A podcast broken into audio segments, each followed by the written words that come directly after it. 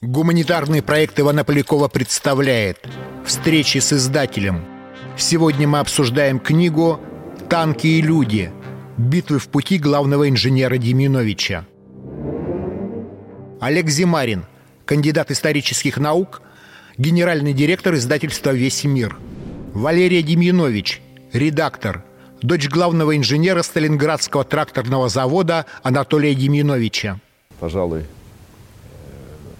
только у вас есть такое право говорить об этой теме.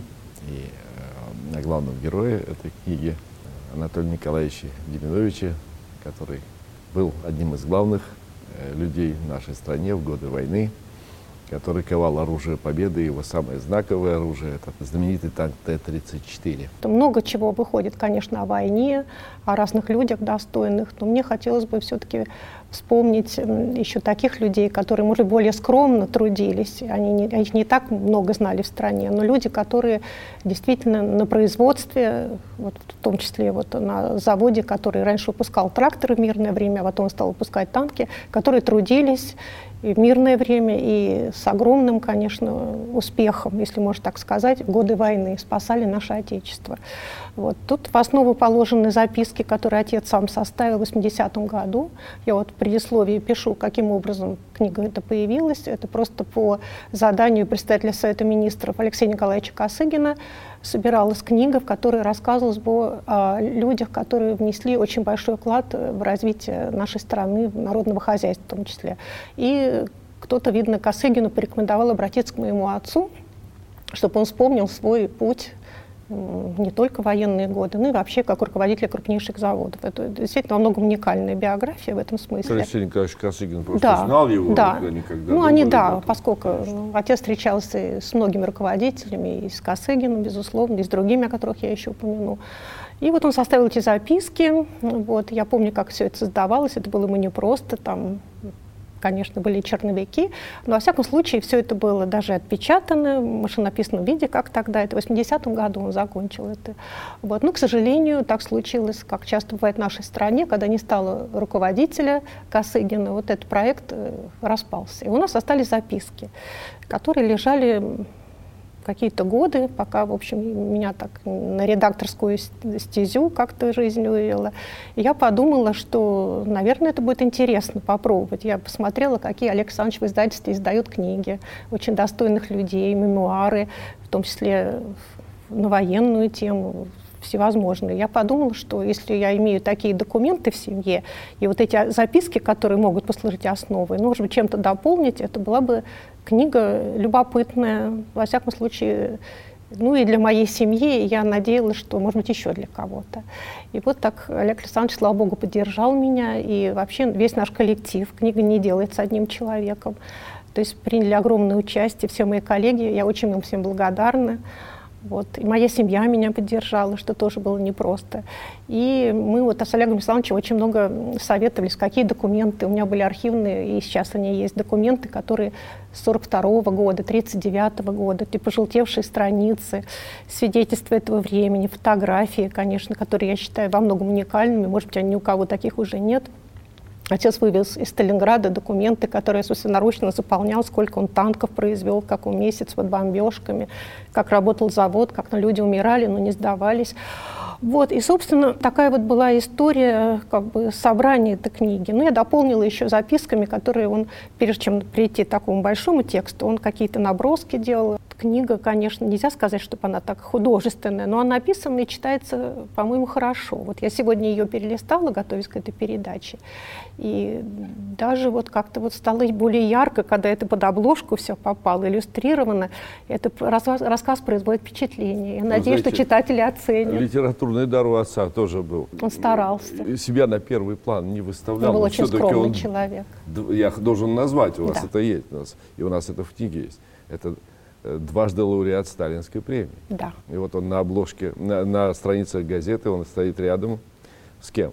Микоян Туполев, и Туполев. Микояном, это главные да. конструкторы. Да. И рядом стоит Анатолий Николаевич Демьянович, причем он дважды получил сталинскую да, премию. Да, он получил дважды, и, что интересно, такая любопытная деталь он пишет, мог получить и третью, первой степени, премию сталинскую. Это вообще очень мало людей, которые имеют три сталинских премий. Но, к сожалению, или как к счастью, может быть, Сталин скончался, и как бы не стало сталинских премий, стало не до того. Да, а вот могли дать вот эту награду за организацию производства судов на Красном заводе Сормово. Красное Сормово. Да, там тоже совершил ну, за два года, можно сказать, революцию техническую. Ну вот э, нам, конечно, не надо пересказывать всю, всю трудовую биографию, но какие-то вещи мы абсолютно должны сказать, о них поговорим побольше, потому что это абсолютно эпохальные вещи.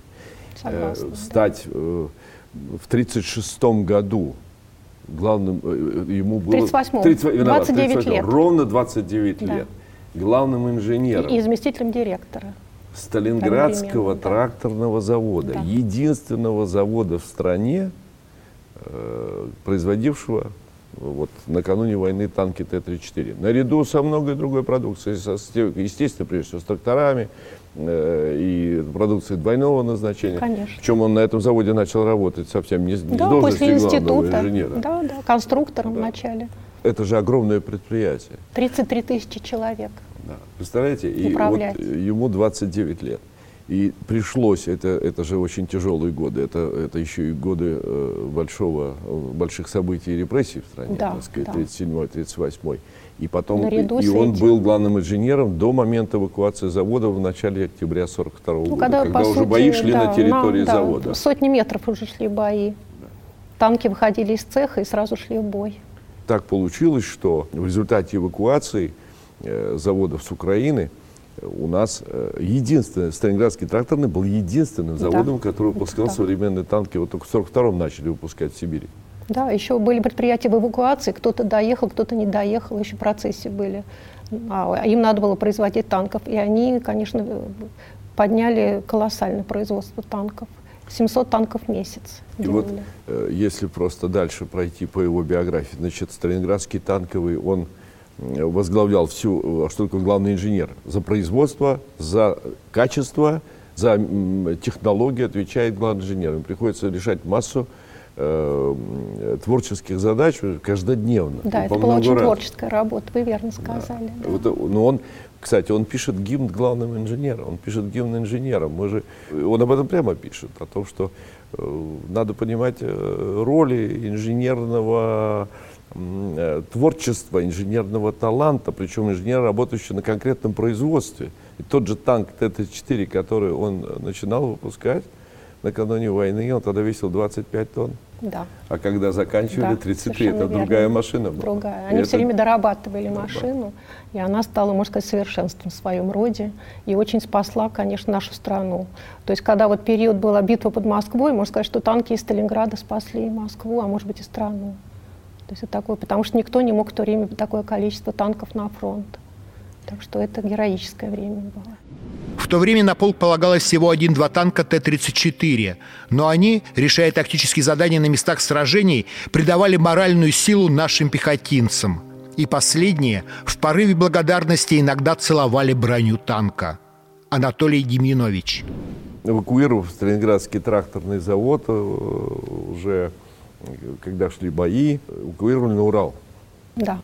И он а, а, пришел работать э, вначале на, э, на Челябинский. Ну, там недо, недолго. Недолго, да. Челябинск, Свердловск, а потом по все-таки направили в Омск. В Омске, да. да. Вот да. Омск это основной, да, он уже да производство танков. И долаживал да, уже производство там танков было, на Омском да, заводе. Да. То есть да, тоже да. в качестве главного инженера. Да, там тоже была неразбериха полная, война, и завод вообще выпускал паровозы. И пришлось все это быстро э, людей размещать, размещать станки, оборудование, включать. Ведь никто же не снимал плана, надо было дать больше, больше и больше. Вы трудились все героически. И вот я обратил внимание, что, конечно, вот, э, что бы отец ни делал, он всегда отмечал коллектив людей. То есть люди всегда были замечательные, просто их надо было организовать. В любом коллективе они, в общем, просто, может быть, где-то руководители не дотягивали. Как только руководитель, вот, ну, в том числе хороший главный инженер, сразу и люди подтягиваются, и они делали то, что вот как раз надо было делать. Все очень важна организация, конечно, была даже вот в это ужасное военное время. Это решало очень многое в Омске-то, кстати, у Анатолия Николаевича задача стала более даже сложная в чем-то, чем в Сталинграде, потому что там он все-таки строил завод сначала, он строился в мирное время, и ну, уже вот, конечно, когда он стал главным, главным инженером, угу. как завод работал, ну, как большой, достаточно хорошо отлаженный механизм. А вот в Омске-то совершенно другая ситуация была. Там да, пришлось все переделывать. Потому что, конечно, эвакуированные люди, которых надо было разместить, конечно, организовать рабочих. Вот, э, в условиях Сибири, конечно, сложно это было. Кооперации никакой практически не было. То есть вот отец всегда что делал на всех производствах, в том числе и на Омском заводе? Надо было организовывать вплоть до мартеновских цехов выплавлять ну, сталь, производить все, что кооперация не могла дать в это время, это о чем говорить.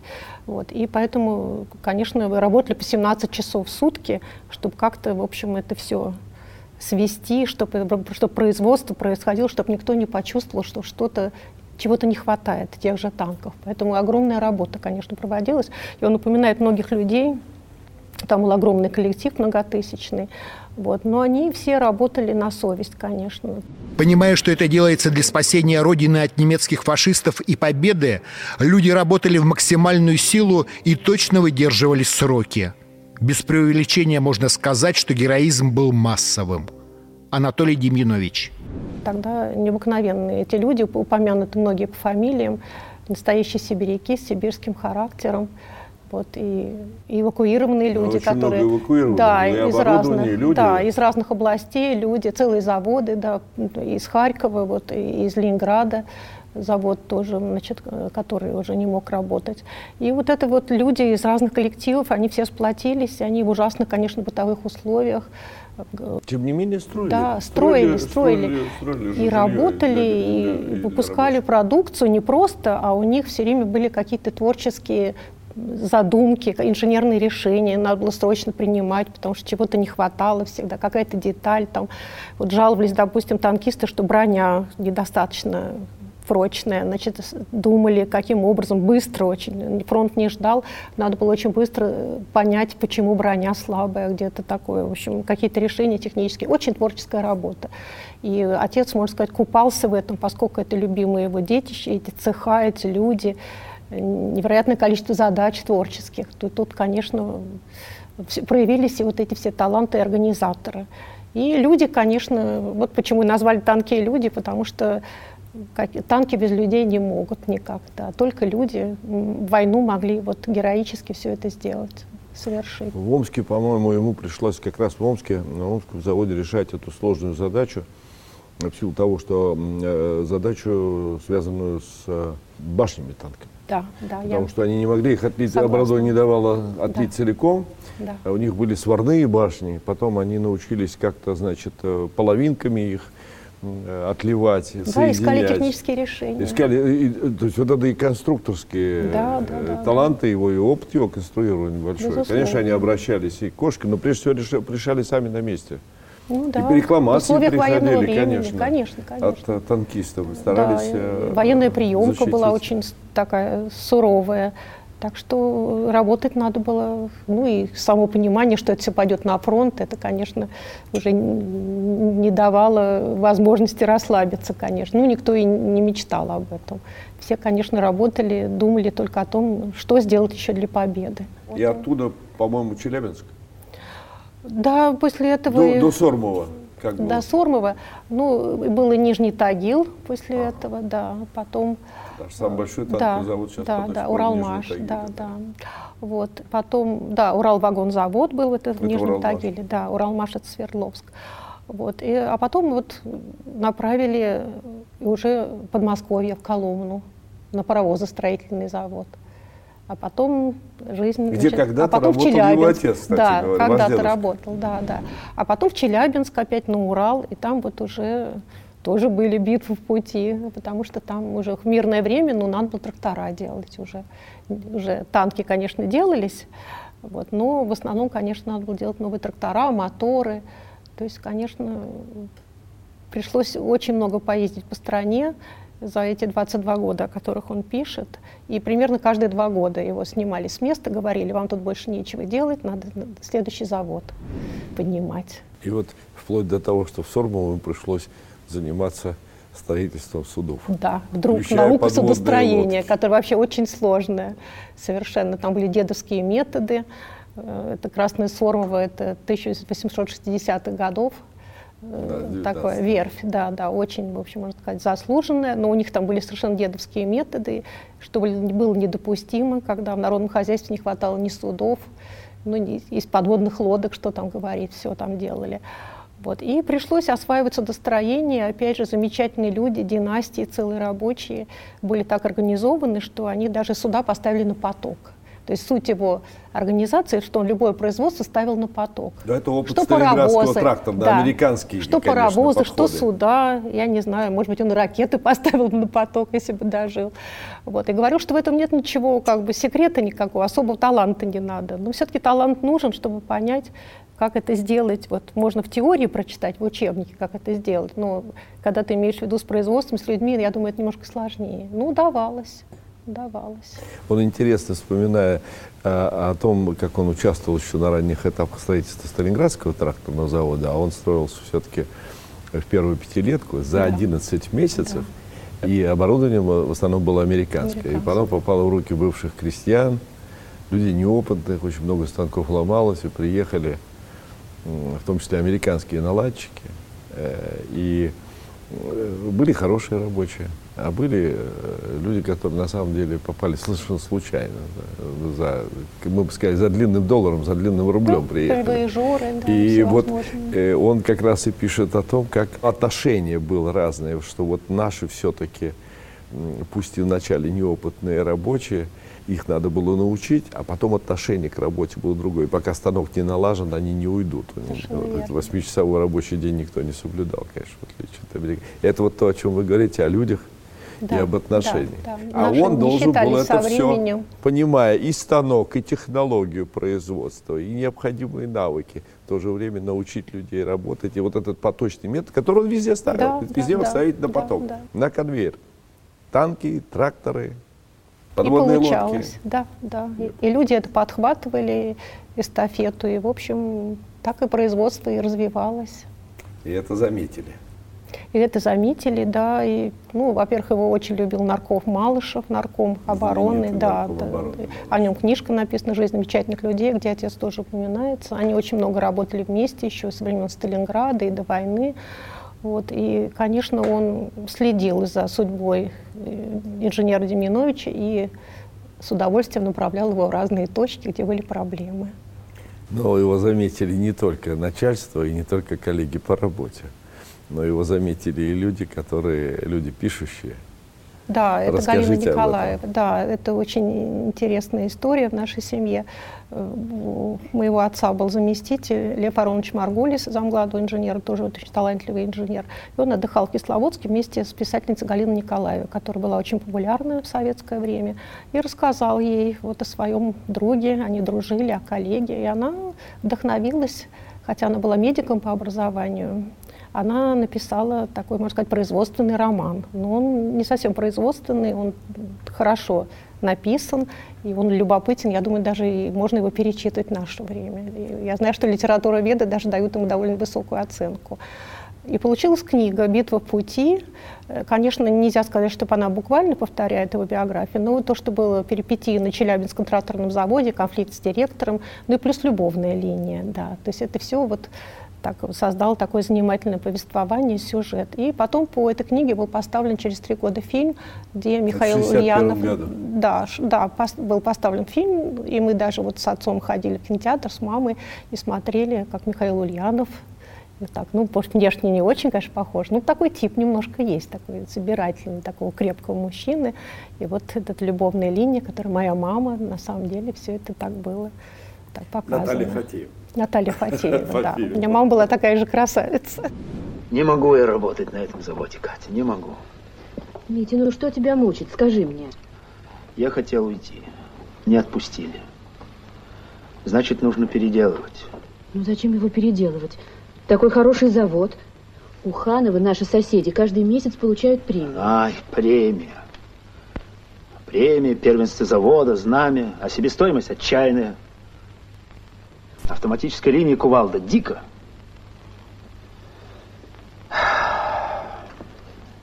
Если их спросить, можно ли терпеть такое количество брака, ведь скажут, нет, нельзя, а терпят. Можно ли терпеть штурмовщину, такую себестоимость? Скажут, нельзя, а терпят. А я не могу терпеть. Ведь если капиталист будет выпускать плохие и дорогие машины, он к черту разорится и погибнет.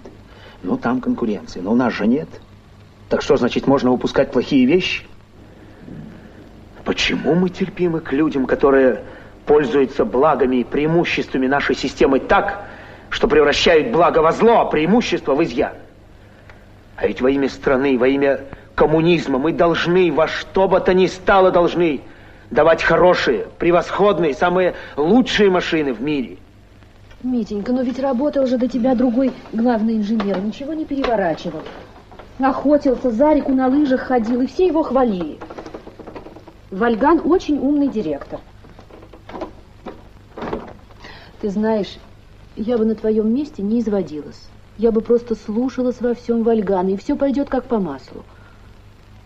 Да. Катя, я часок поработаю, ладно? Ты спи, спи. То есть отцу фильм понравился и матери, да? Да. Ну, конечно, может быть, какие-то производственные моменты. Знаете, это же фильм, это же кино. Но, в принципе, да, да, это было очень интересно. Ну, это очень большой фильм и да, большой да. роман на самом деле. Да, и достаточно серьезное произведение. Случайно имел огромный успех тогда и в Советском Союзе. И все. Так да. что он был замечен. А вы говорите рядовой труженик. Все-таки он... Это он сам себя воспринимал так. Ну, хотя, конечно, человек знал себе цену, но все-таки был скромный, да. И он книги об... никогда практически не пишет «я», очень редко о себе в первом Он же потом поднялся, все-таки был, был этап, когда он уже с производства ушел.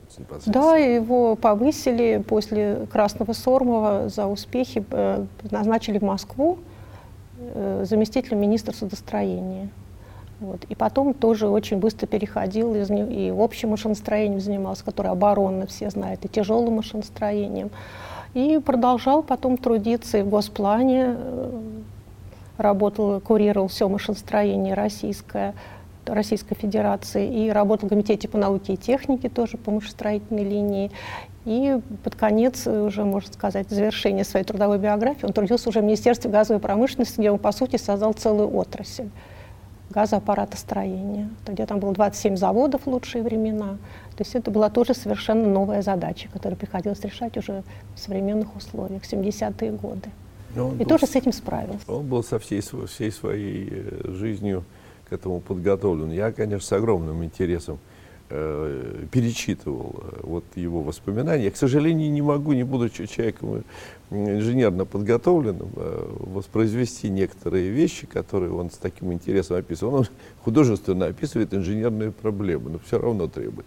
Но, но как они их решали в тех конкретных условиях, прежде всего о военном периоде, когда у него э, личное оружие, э, да. вот, когда, Автоматы, при, когда немцы уже, это если о Сталинграде говорить, да. все-таки там в Омске, в Челябинске они хотя бы не воевали, да, сами, да, там другие, другая проблема.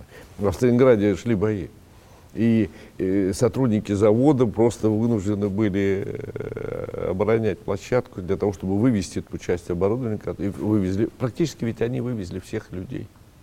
Ну, они из 33 тысяч 13 тысяч вывезли, что, конечно, колоссально. Представляете, в условиях военного очень. времени вывести за Волгу такое количество людей, сколько-то удалось оборудование вывести, спасти.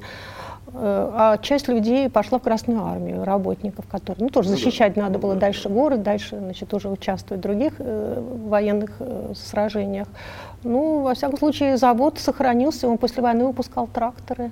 То есть это не пустое ну, его место просто заново было. выстроили, да, на самом да. деле, потому что там же на были деле, немецкие да, бомбардировки, да. а немцы в начале 23 августа, они вышли на окраину завода, начались бои. И они сам завод не трогали, они хотели его себе оставить. Да, это очень Когда интересно. поняли, что не получится, и вот тогда 29 сентября, через месяц начались бомбардировки. Страшно, они уже хотели сгорел. уничтожить завод, да. да, да. И погибло очень много людей, 100 заводчан погибло.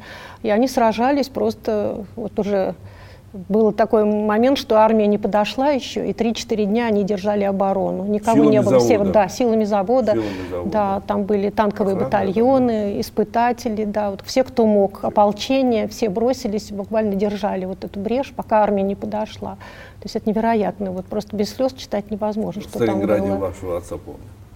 Да, вы знаете, когда им было 60 лет, прислали крупнейшие заводы поздравления. И все, вот я отметила, сегодня перечитывала еще раз творческую его, работу. Люди помнили, люди ценили э, то, как он работал, э, как он поднимал вот эти коллективы, заводы. Очень хорошую память о себе оставил. Замечательно. Говоря о памяти, я хочу э, чуть-чуть актуализировать то, что когда я читаю книгу, меня очень интересуют его собственные, он так вставочками оформил это, э, его собственные комментарии к современному ему состоянию советской Совершенно экономики. верно. То есть конца 70-х, когда он писал, в Да, 80-м да, да, то есть это конец конец 70-х 70-х годов, да. они страшно критически. Он все время сопоставляет, как идет строительство тех или иных Да. предприятий, сколько лет, там, долгострой, 10-15 лет, отсутствие дисциплины, еще что-то, производственное я имею в виду, инженерное решение. Он приводит примеры, он сопоставляет с тем, что делалось в годы первой пятилетки. Это был уже что застой в делалось. экономике, можно Застой. сказать. И да. э, он э, ни- никакого благолепия он там Нет, не демонстрирует. Он, нет, да, он, нет. пока, он показывает. Ну, потому и что следил ему это этим. тяжело было, Да, очевидно конечно. было, совершенно тяжело было это Конечно, видеть. не справлялись. С тракторостроением были проблемы. Ну, да, в, той, в тех сферах, конечно, которых он... да. Мгм. Ну и в других отраслях все шло непросто. Плановая экономика не всегда эффективна. И, Это понятно, конечно, да. К да, сожалению, это, это- так. Самокритично скажу, что особых секретов тут нет, и особых талантов для таких достижений не требуется. Все дело заключается в правильной организации производства и использовании огромнейших резервов, имеющихся почти на каждом производственном предприятии. Анатолий Демьянович. Ну и есть еще одна тема небольшая, связанная с этой книжкой. Я бы тоже хотел, чтобы вы об этом сказали. Анатолий Николаевич Деминович э, был... Вообще он начал сельскохозяйственную технику, он был комсомольцем, выбыл, значит, по возрасту из комсомола, вступил... Кстати, стал главным инженером, он не был членом партии. Да. Вот, и даже принимал Такое на самом верху быть. со Сталиным участие в в мероприятии, будучи только, по-моему, кандидатом в члены КПСС, э, ВКПБ тогда. Ну, Не так просто было. Да, тогда даже и в партию вступить. э, это был, так сказать, э, э, советский человек, который э, любил свою страну и э, настоящий коммунист. И при всем при том, он даже сам до конца, наверное, не все знал про свое происхождение. Безусловно, и да. наши компетентные органы в данном случае тоже не все, не все, видимо, знали. Расскажите. Ну, я думаю, что они просто не, им надо было копать, как-то никто перед мне ними не ставил такую интересно. задачу, да, потому что ну, он нам рассказывал в детстве, конечно, но мы тоже не видели никаких документальных свидетельств, все в архивах хранилось, ну, кроме свидетельства о рождении его отца, в котором написано, что он потомственный дворянин был, родом из Белоруссии, вот. А сейчас уже с помощью родственников историков мы уже могли докопаться до того, что он происходил из старинного корня, с, с польскими корнями рода, э, родом из Польши, из Белоруссии, там как все Ну, там перемешалось. Да, в общем-то, да. Да, и, и фамилия была у них Деминович Ястержембец. Такая двойная фамилия, и имеется родовой герб очень красивый, там есть изображен ястреб с подковой, есть легенды соответствующие, о которых я в книжке вот упоминаю и показываю. Вот. То есть такое, да, сочетание, что, можно сказать, дворянский сын, скрытый, Но Да. де- де- дед вот Николай, э, Николай Петрович, который Да. Прекрасно знал, что да. он дворянин. Конечно, Другой разговор, конечно. что это об- обедневшее дворянство уже было в конце Ну, 19 они уже, да, века. работал И он машинистом. все-таки 45 лет проработал Да. машинистом, Да. будучи дворянского происхождения. Да, да. Вот. И, Это и, интересно. ну и, конечно, отец знал об этом. Да, он знал, с поскольку 908 года да, рождения. дворянским детям нельзя было, то, то были ограничения по получению высшего образования, он как бы сделал вид, что он потерял этот документ, свидетельство о рождении он- у нас в семье нет. То есть мы не можем подтвердить нашу преемственность, вот то, что вот дворянский Ну род таким Богу. образом. Да, Это да. в данном ну, случае это не имеет значения, да. А так он, конечно, никогда в жизни об этом никому не упоминал, это было чисто семейное дело. Но мы знали, что у нас были бабушка, дедушка, очень достойные, хорошо его воспитали, хороший, из хорошей семьи, из маленького городка в Курской области. Вот. Ну, я думаю, что вот еще я тоже размышляла, почему такие успехи. Ну, думаю, что, конечно, хорошее образование.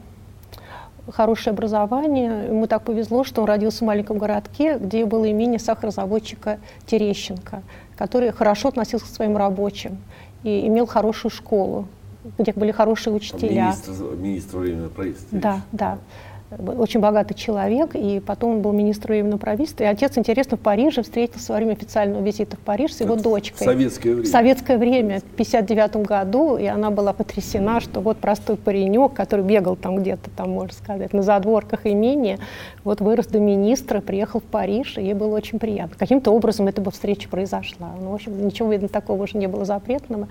Вот. И очень хорошее образование. Он после этого пошел, после школы учиться пешком за 60 километров в город Рыльск, это уездный Курской губернии город, и учился там в сельскохозяйственном техникуме. Вот, и в книжке приводится даже фотография этого техникума. Это здание сохранилось, там по-прежнему находится техникум. И я послала в том числе экземпляры книги и туда. И в Рыльск они были очень благодарны и сказали, о, нам тоже надо сделать выставку, но это все не так просто организационно. А после технику ему захотелось учиться еще больше, и он уже поступил в Московский университет на автотракторное отделение. Нет, вернее, сначала на сельхозакадемию Тимирязева. Да, сельхозакадемия. А потом уже она, значит, все время были организационные какие-то да, да, пертурбации. И кончилось тем, что он закончил Московский автотракторный институт. да, да. Свидетельство о его об окончании учебы, там, со всеми отметками, это уже в 1933 году выдано, о том, что он прослушал весь курс, и вот уже этого учебного заведения и в армии успел послужить целый да, год. Да, и послали еще в Даурию. Да еще, да еще чуть, ли не, чуть ли не специальность, э, имеющая отношение да. к авиации. Ну, потому что в институте они изучали, у них были знания определенные. Сначала он чистил коней в конюшне, очень хорошо знал лошадей поэтому.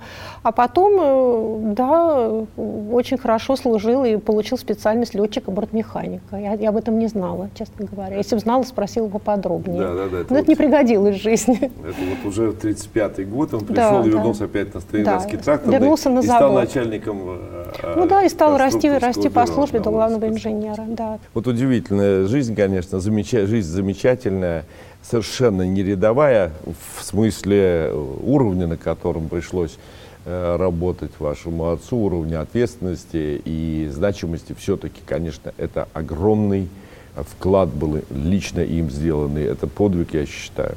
И я горжусь, что мы издали э, книгу о главном инженере Сталинградского тракторного завода Анатолия Николаевича Демьяновича.